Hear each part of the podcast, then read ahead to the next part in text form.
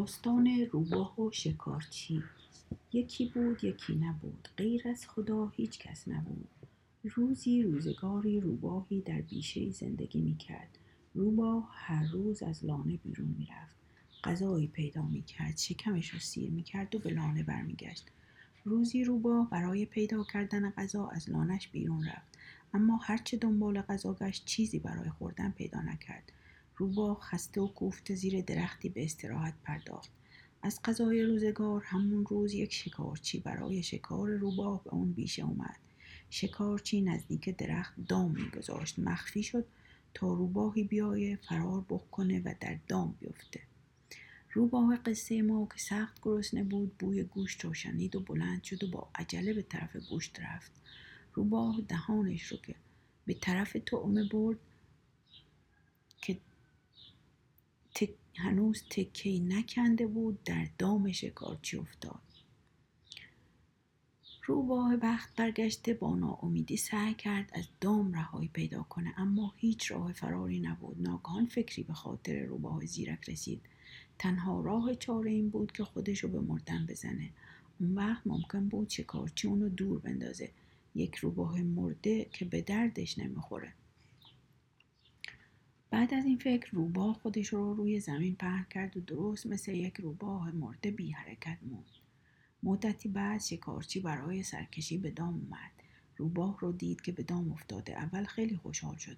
اما وقتی دید روباه مرده ناراحت شد و با خودش گفت عجب شانسی. روباه مرده گیر ما میاد. بهتر اونو دورش بندازم. شکارچی روباه رو از دام بیرون آورد و کنار درخت گذاشت. اما ناگهان فکری به خاطرش رسید. دوم روباه گران قیمته حالا که مرده لاقل دومش رو با خودم ببرم. شکارچی کاردش رو بیرون وارد تا دوم روباه رو ببره. روباه با خودش فکر کرد دوم. دوم در مقابل زندگی چه ارزشی داره؟ در عوض آزاد میشم.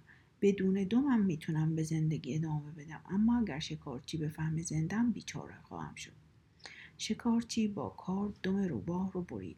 البته با اینکه درد شدیدی در بدن روباه پیچیده بود اما او ساکت موند تا شکارچی از زنده بودنش آگاه نشه. شکارچی می‌خواست بره. روباه هم خوشحال شده بود. اما ناگهان فکر دیگری به خاطر شکارچی رسید. بلند گفت پوست روباه هم گران قیمته. بهتر پوستش رو هم بکنم. شکارچی اینو گفت و کاردش رو بیرون آورد. روباه دید این تو بمیری از اون تومیه بریا نیست. این بار جانش در خطره. برای همینم تکانی به خود داد. با سرعت و زیرکی از زیر دست شکارچی گریخت شکارچی از اینکه دید روباه زنده است و فریب خورده ناراحت شد. اما دیگه کاری از دستش بر نمیومد شکارچی دامش رو دوباره آماده کرد تا روباه دیگری بگیره. روباه بیدم هم با عجله به طرف لانش میدوید داستان حضرت عیسی و مرد نادان.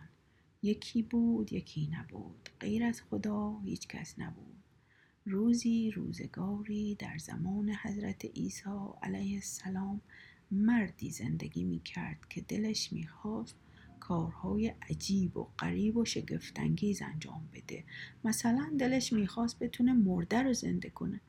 برای همینم یک روز عزمش رو جذب کرد خدمت حضرت عیسی رفت و پس از ادای احترام گفت ای پیامبر بزرگ نامی به من بیاموز که نام اعظم پروردگار باشه و اگر اونو بر زبان بیارم مرده زنده بشه. حضرت عیسی گفت ای مرد از این آرزوهای بیهوده پرهیز کن این نام به درد تو نمی‌خوره در این جهان هر کس باید به اندازه لیاقت و توان خودش کوشش کنه آگاهی به دست بیاره. این کار درستی نیست که تو می‌خوای انجام بدی. مرد در حالی که حضرت عیسی رو سوگند می‌داد گفت این تنها آرزوی منه. ای پیامبر خدا این آرزوی منو برآورده کن. خلاصه مرد اصرار زیادی کرد. حضرت عیسی علیه السلام نام اعظم پروردگار را به مرد یاد داد که اگر بر زبان می آورد مرده زنده می شد.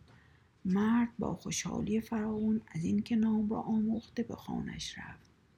روزی از روزها در بیابان می‌رفت. در همین حال چشمش به گودالی افتاد که در آن چندین استخوان افتاده بود. مرد با خودش فکر کرد حالا وقتش رسید. باید نامی را که حضرت عیسی آموخته بر زبان بیارم و آزمایش کنم. از کجا معلوم که او نام واقعی رو به من آموخته باشه؟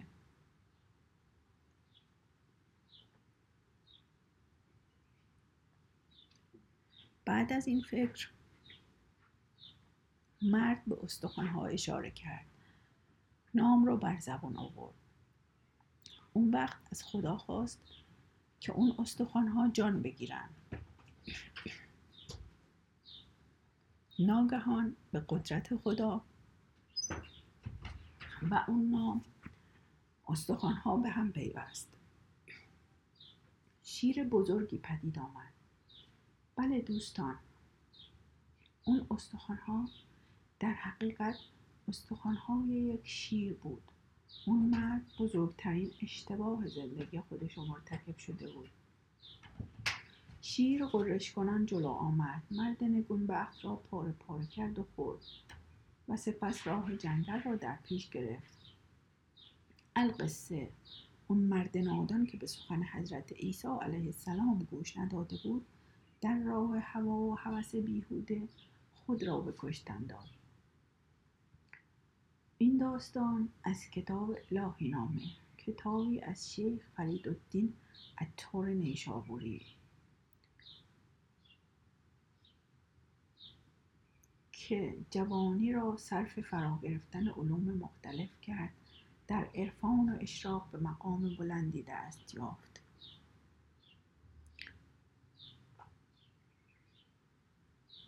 دو داستان کوچک روباه و شکارچی و حضرت عیسی علیه السلام و مرد نادان از کتاب بزرگ الهی نامه بازآفرینی شده.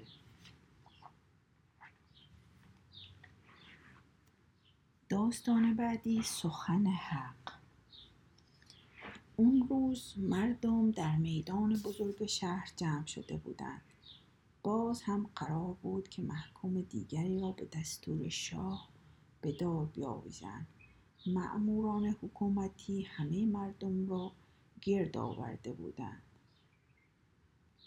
مردم از پیر و جوان کوچک و بزرگ زن و مرد با ناراحتی تمام به ماجرا می نگریستند و برای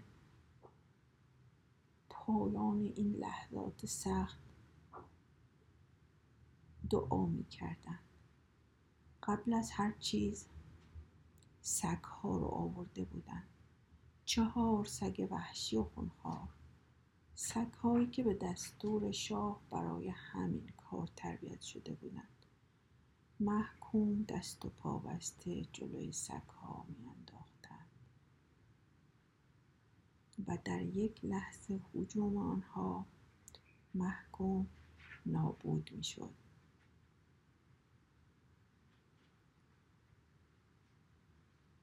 جو محکوم جوانی بود بلند قد و رشید. تمیز و مرتب. یکی از سربازان در حالی که کاغذی در دست داشت شروع به خواندن کرد. به فرمان شاه این مرد که از نزدیکان شاه بوده ولی سر به تقیان برداشته و علیه مملکت توطعه کرده. امروز تعمه سگها خواهد شد تا دیگران ببینند و عبرت بگیرند. بین تماشاگران ولوله در گرفت از اقوام شاه بوده؟ از نزدیکان شاه بوده؟ چه جوانی! درست کاری از چهرش میباره. آفرین جوان! عجب جرأتی داشته. به مقام دنیا پشت پا زده. از نزدیکان شاه می توانست اجر و قرب و مقام و منصب داشته باشه. همه اینها رو به کناری گذاشته و برای عدل و داد قیام کرده. صدای تبل و شیپور سربازان خبر از ورود شاه داد. در شاه در حالی که لباسهای زربفت و گران قیمت پوشیده بود تاجی از طلا و مروارید و گوهرهای درخشان بر سر گذاشته بود. با غرور و تکبر فراوان وارد شد در جایگاه مخصوص نشست. وزیرش کنار او ایستاد. لبخند زد و با دست اشاره کرد که شروع کنند سکوت عجیبی حکم فرما شده بود. همه به جوان و آن سگها نگاه می کردن. شاه لبخند بر لب داشت. سربازان به سرعت دست و پای جوان محکوم رو بستند. و او رو وسط میدان قرار دادند و خود بیرون اومدند سگها بیتابی می‌کردند. سربازان با اشاره دوباره دست زنجیرهای گردن سگها را باز کردند شاه هم خیره خیره مینگریست. مردم میگریستند. زنها جلوی چشم بچه های خود را گرفته بودند و روی خودشان را هم از صحنه برمیگرداندند. سگها رفته رفته به جوان نزدیک شدند اما ناگهان ایستادند. بو کشیدند جلوی چشمان متعجب تماشاگران بدون اینکه به جوان آزاری برسانند کنارش نشستند.